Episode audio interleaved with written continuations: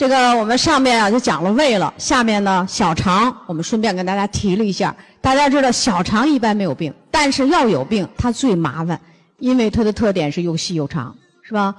呃，也告诉大家一个知识：感冒胃肠型的，你说这类胡萝卜素得多吃吧？你不是说光呼吸道要多吃，你气管炎要多吃，是吧？这个胃肠型的，你都知道损坏哪儿了？小肠绒毛。这个相关的知识，你就记住这几句就管用。啊，到时候你配方怎么来的，就是根据基础知识来的就可以了啊。哎，你比如说吧，这个知识很重要。那董立芳老师的儿子有点胖，昨天我来的时候呢，董立芳为了自己儿子别胖了，就特意正好住那地儿吧，第一天住这个地方离那儿很他家很近，就去看了看。他儿子为什么不听他的话呢？关键是他不知道这知识。我就跟他说了一点，我说你老熬夜，你为什么胖？你又不爱运动，你为什么胖？就是你的生长素出问题。人的大脑里的垂体有个生长素，这个等到我们讲内分泌的时候会给大家讲这知识。这个生长素在儿童时期叫持续生长，成年人你就不长了，对不对？长成了吗？那它干什么用呢？它调节新陈代谢，就会让你不太容易胖。它叫充分的利用食物，就是你吃的少，但是你能量很大。一碗饭能量就都释放出来。如果生长素不够，你吃了一碗饭，可能半碗饭变能量，那半碗饭变脂肪了，你知道吧？这，是吧？我跟他儿子说：“我说你吃一碗饭，我吃一碗饭全变能量。我吃的很少，但是我讲课几小时都能下来，而且不累。你呢，吃了一碗饭，四分之一变能量，四分之三变脂肪，储存起来了，你能不胖吗？什么原因？你生长素，就激素内分泌的紊乱。”但是这个生长素有一个特点，白天分泌的少，晚上分泌的多。晚上分泌好的人要比白天高出十六倍。你看，所以你睡不好觉就能让你胖，你熬夜就能让你胖。他原来董老师一跟他说说你要好好睡觉，你不要老熬夜，对不对？他就说一天二十四小时，我八小时，我只要睡就行呗。我哪一小时睡还不行啊？我昨天跟他说不行，啊，我们最佳的睡眠时间就是晚上十一点就要开始睡。按照这个我们这个就是《黄帝内经》中医养生，按照我们西医的这个时辰，都是那个时候必须要睡觉了。十点半就要做好睡觉的准备，洗完澡啊，刷洗完毕就准备睡觉，啥也别干了。宁可早起，不能晚睡，就是不能让我们内分泌失调。他儿子听完这个以后，行了。昨天晚上不敢吃，再起来吃什么夜宵了？吃饭了，不吃了。知识很重要，是不是？咱们有句话大家都知道：知识改变人生，是不是？智慧点亮前程，你说对吧？所以说，一个相关的知识重要了，把知识学到手了，你自然而然配方就出来。知识不到位，等到你不知识不到位，胃病还给人吃果蔬，其他营养素白吃了。对不对？今天大家起码知道哦，胃病这个不能吃，胃病都有潜在性出血，特别严重的胃病。你看我讲课说鱼油银杏那用不着吃，吃了也是浪费钱财，对他还不好，对吧？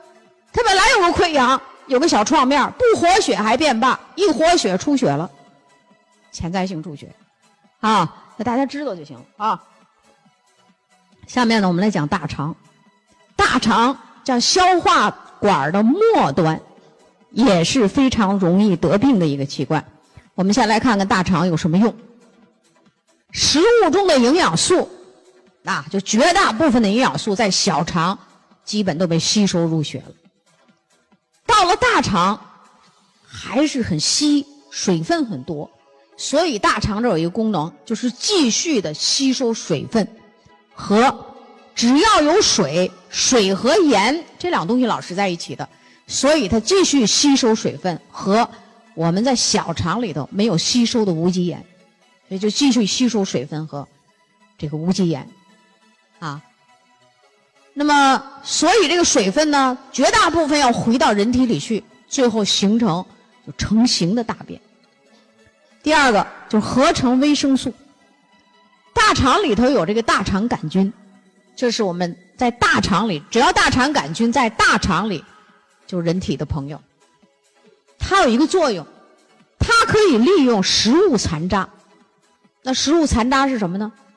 被小肠吸收完了以后，食物残渣就纤维素加色氨酸，色氨酸是我们这个必需氨基酸的一种啊，啊，它就能合成我们人体的维生素，主要合成什么呢？维生素 K，跟止血有关，啊，缺少维生素 K，最早的研究就是你缺 K 了，人就止不住血，所以它跟血液凝固有关系。你缺 K 的人，你做手术，他他出血多。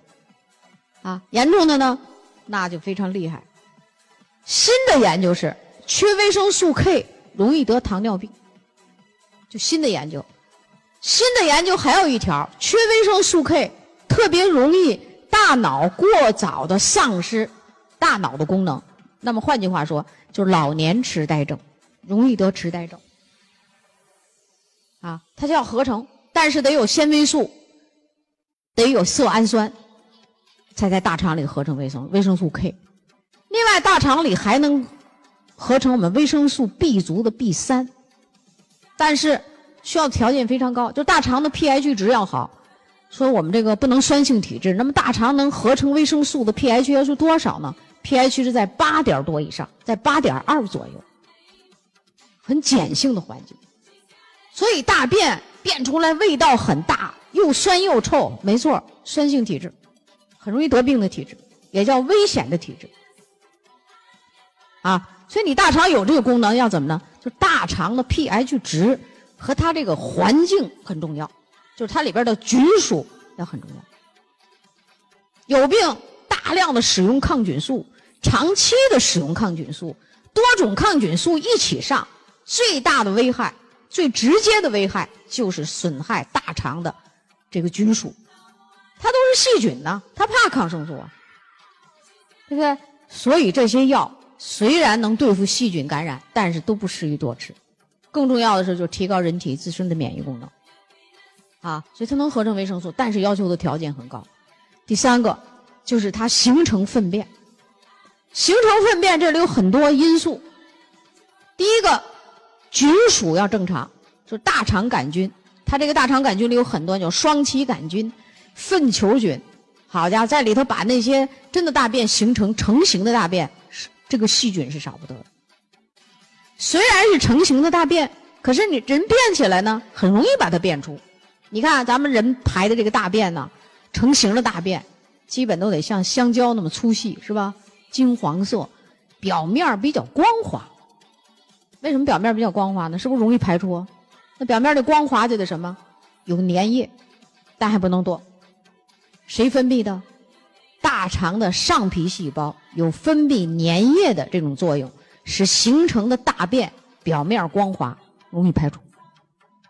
啊，你看有的人排那便大便都是大便，它表面啊粗了渣渣，啊粗叉叉的，你一瞅，肯定是大肠黏膜细胞有问题，就这个功能不好，排成粘液的功能。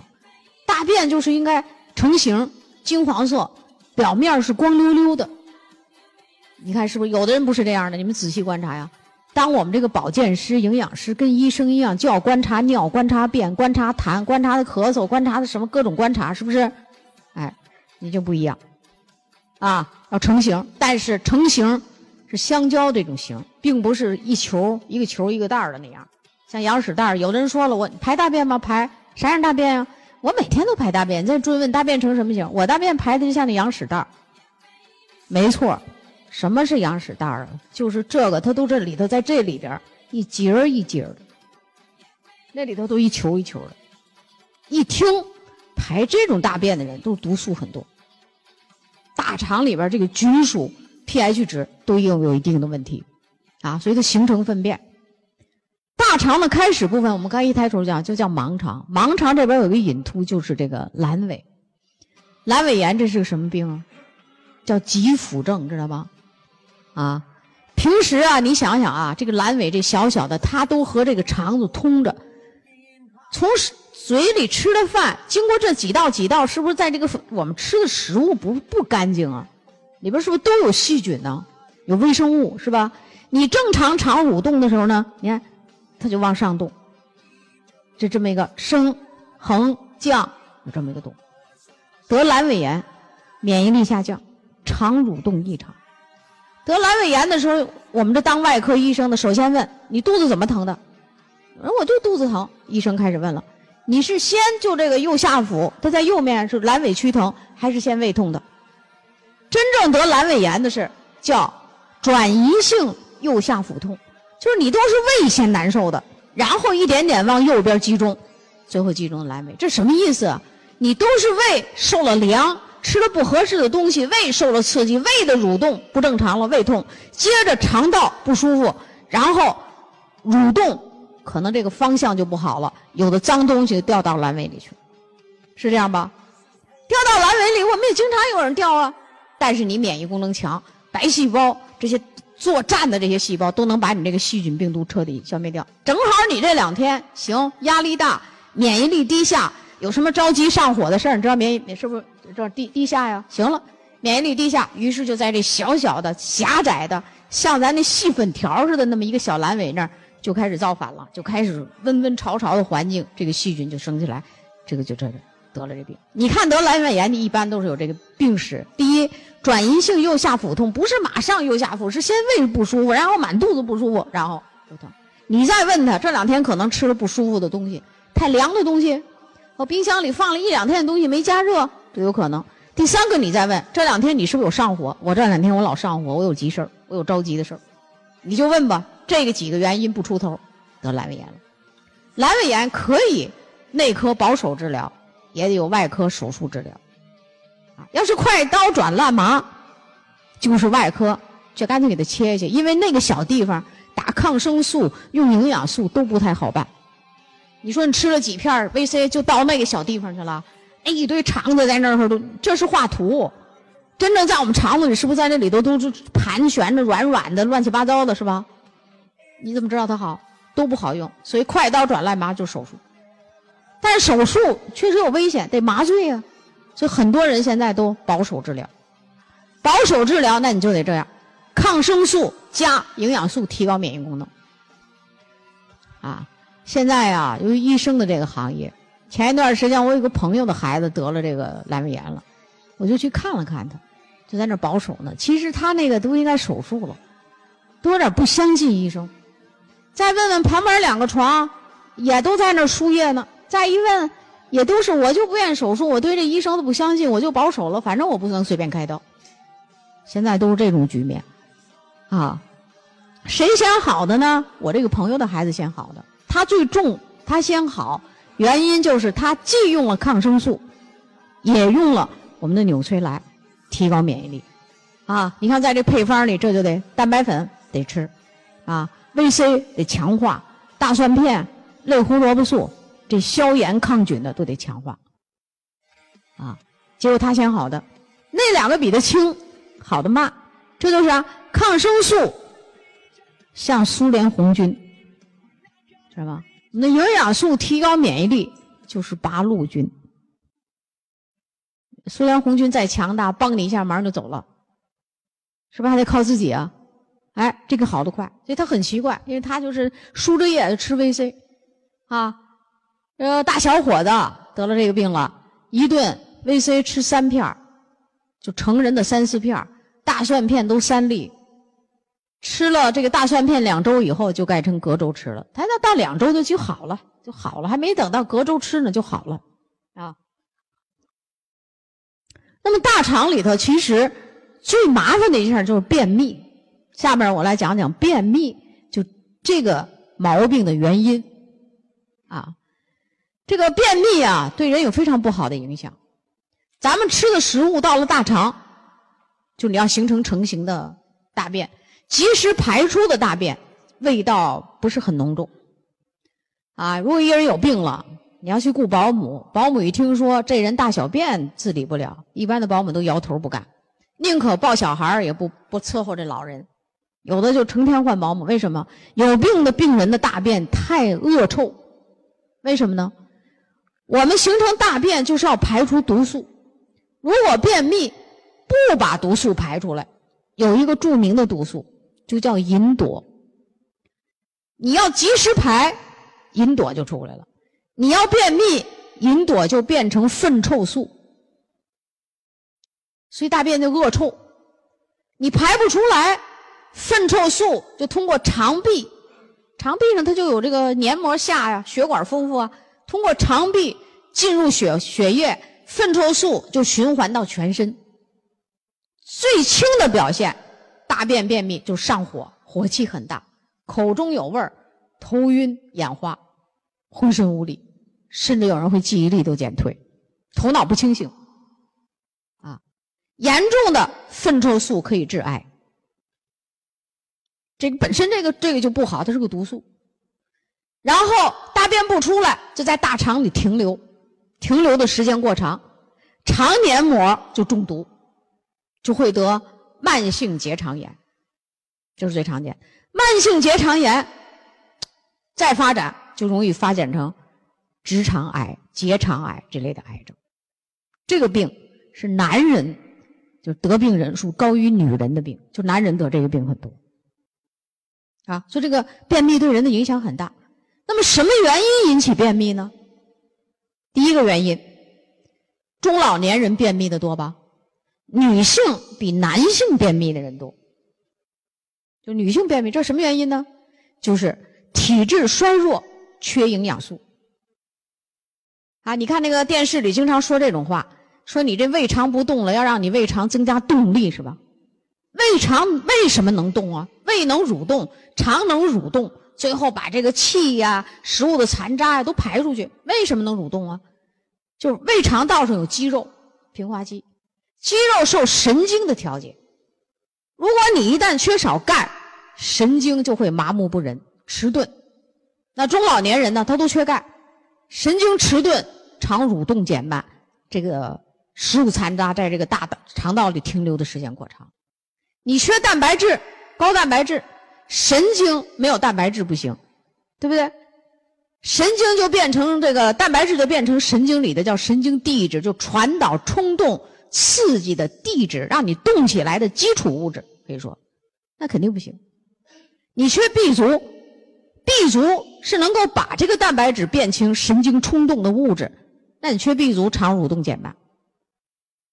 你缺 VC，VC 在这个把蛋白质变成递质，就神经冲动的物质里起着重要的作用，那肯定不行。这就第一个原因，就什么呢？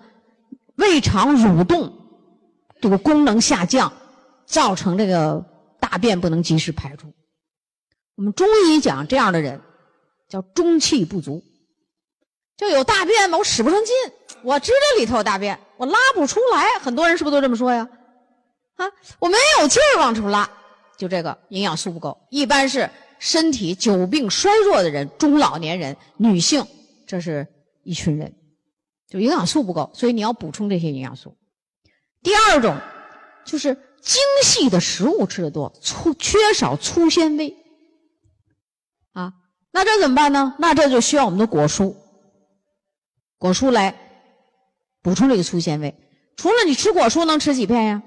对不对？它里边有那么厉害的瓜尔胶，你要是吃的量太大了，可能会影响矿物质的吸收和利用。所以，除了吃一定量的果蔬进行补充以外，更重要的是要吃我们食物中的粗纤维。最能使你排便好的排第一号的食物，你要记住是红薯。红薯对大肠特别好。红薯里的这个颜色，它就有这个什么呢？类胡萝卜素，啊，这个黄黄的颜色。紫薯，紫色的是吧？知道是什么素吗？花青素，抗氧化的花青素。哎，红薯排大便最好。再就是粗纤维的，比如说香蕉也行。苹果叫粗渣食物，苹果那个渣很粗啊，粗渣食物。这都可以。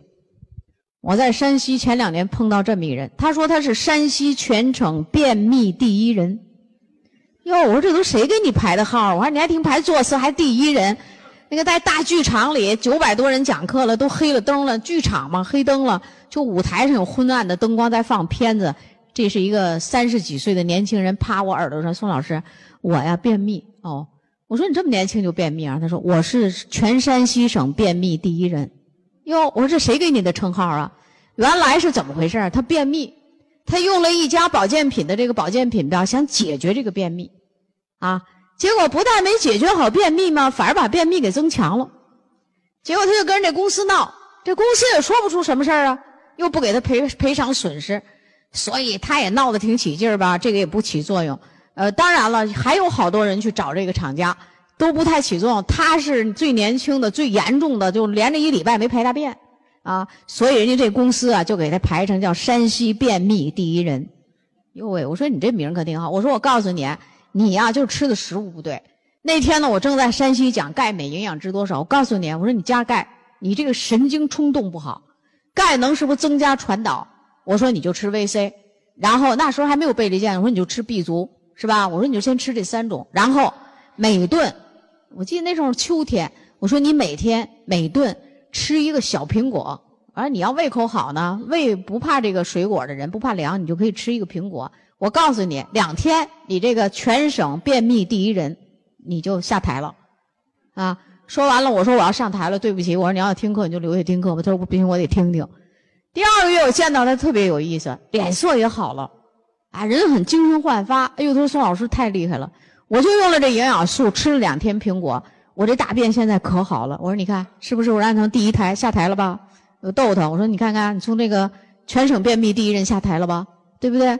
大家就要这么干，不要一听便秘就果蔬。便秘首先想到肠蠕动无力，神经冲动不够，然后加基础营养素，食物太精细加果蔬，加我们食物中的粗纤维的食物肯定好用，啊。哎呀，这个便秘啊，有反过来的吗？一天大便次数比小便还多，也有反过来的，啊，这个叫肠易激综合症，就是这个肠子太容易被激动了的综合症，所以叫肠易激激动的激综合症，也有人管它叫专家给它讲叫肠易惹惹不起，一惹就动，叫肠易惹综合症。可了不得！我在广州啊东莞讲课，就接到一个短信，是咱们唐山地区的，说我这一个人一个朋友为此事已经住了八次院，花了几十万。他的特点就是每天上来这劲儿，就是每天大便多于小便的次数，每天大便十来次八九次。啊，人呢在医院里治啊也没办法，医生也就给补补水，补补电解质、盐。补补糖，就这个，就没完没了拉。你这边输水多吧，他那边拉的多，他给医生弄得没招了，所以他就问我怎么办。啊，肠易激综合症是不是这个肠子太惹不起了？给一点冲动就就咚咚咚就开始动，还没等吸收水分呢，还没把这大便给滚成形呢，就就就都出去了。他能不多吗？后来我就给他配了方，啊，我说那你就这么用。因为这个人这样的身体状态很弱，所以当时给蛋白质配的很少，就是半勺半，三个半，啊。由于这个肠子蠕动这么快，没敢用含有 B 族的任何东西，但是给了点钙镁片，啊，也很少，啊，然后给的维生素 E，VC 和钙镁片都有倾泻的作用，所以当时就给了 E，还有类胡萝卜素，啊，然后我就告诉他。让这个人要喝一点酸奶，然后他可以吃饭，喝点酸奶，然后呢就要吃果蔬，然后这个短信就发走了。这时候我一看表啊，都晚上都十二点半了，哎呀，我一看不行，我这第二天得讲课，我得赶紧睡觉，都躺下了。突然想不行，还有一句话没跟他说，我又写了几个字：吃果蔬，尽量不要喝水。吃果蔬咱们是都得喝水是吧？它那里边那水那么多，呼呼的往外排泄，再吃一个果蔬，再加两杯水，那那那那不是这也没法没完了吗？我们就想着这个果蔬，嚼一嚼，喝一两口水，能把它咽下去就行。所以我说吃果蔬尽量喝水，只要能用两三口水把它咽下去就行。干什么呢？让果蔬到胃肠道发挥它吸水胀大的作用，使大便成型。哎。这个短信他接到以后，这个人吧，其实这个人是个出租车司机，学营养。他有一次见到我，因为这个我都认识。他见着我跟说：“他说宋老师，我呀，这胳膊肘啊都腱鞘，这个这个手腕子啊都腱鞘炎了。”我说：“你干什么重活啊？这么腱鞘炎？”他说：“就是因为我听你的课，整理笔记，给整理的把这手脖子给累着了，都腱鞘炎了。好家伙，整理的那笔记整理了好几本儿，啊，完了他拿出那本了，我一看，哎呦，太细致了，小字儿写的全像那个小书法似的，非得让我给签个字，我也不好意思了，我说那就给签一个字吧。这么认真的学生，我说那不得给签个字吗？就给他签一字，所以这人我就记住他了。后来我就给他加了这么一句发过去，他打回一个短信，太谢谢老师了。结果就把我们这配方给这个用，只用八天的时间，大便成型出院。听懂了吗？肠易激综合症里头有过敏的原因，我们给他钙镁片，还有过敏的原因。他这种肠道可能对我们食物中有毒的物质，特别我们现在吃的食物有的时候不太安全，什么农药、化肥、残留物很多，他对这个东西很敏感。啊啊！医院也给他做了一些敏感试验，也弄不清楚。啊，然后我们让他喝了一点点酸奶做试验，没敢让多喝。就买了一杯酸奶让他试试，一看他对酸奶比较适应，然后就每顿饭喝那个外边卖的那小杯酸奶，一天两杯，哎，给他补充有益菌素，就这么好了，啊，一年老花八九万去折腾这病，折腾了好几年，挣那点钱就这么全扔医院了，不了了之。大家记着这个名也许你就能碰到这么一个人，对吧？就是说你不清楚。如果说你请教到老师了，你们老师、你们团队的营养师也不太明白，啊，然后给我发一短信说：“老师，我这个是肠易激综合症，我就知道是啥病，我就告诉你应该怎么用产品，病名一定要说清楚，懂吧？哎，这就是大肠里头便秘和这种哎呦太经不起惹的这种肠子，啊，肠道的事儿很多，啊。”我在火车上碰到那人社部的那个干部才有意思，他就是天天就是三四点钟就起来大便去，然后到上班前得拉三四回，就没完没了的拉。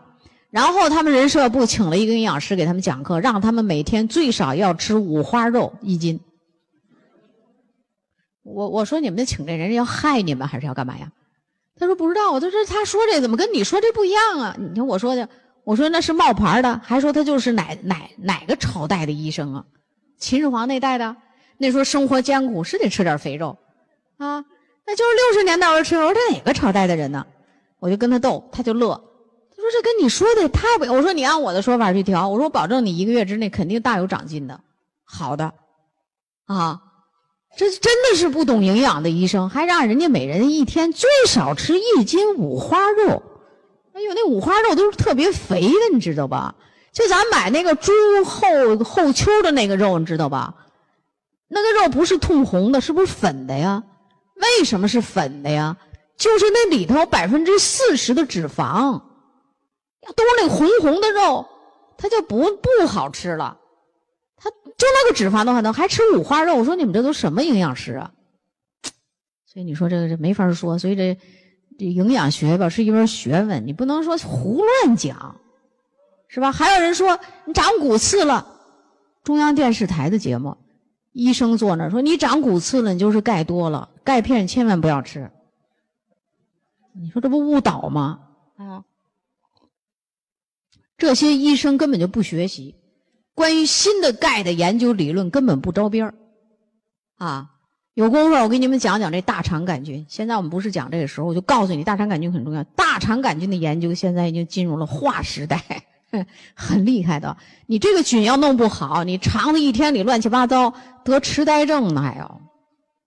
啊，等有时间我们给大家拿证的朋友，我们一点点把我掌握的一些知识一点点告诉大家啊。欢迎关注炫色安利张守静的喜马拉雅电台。守静将为您带来更多的营养知识和专业的创业平台。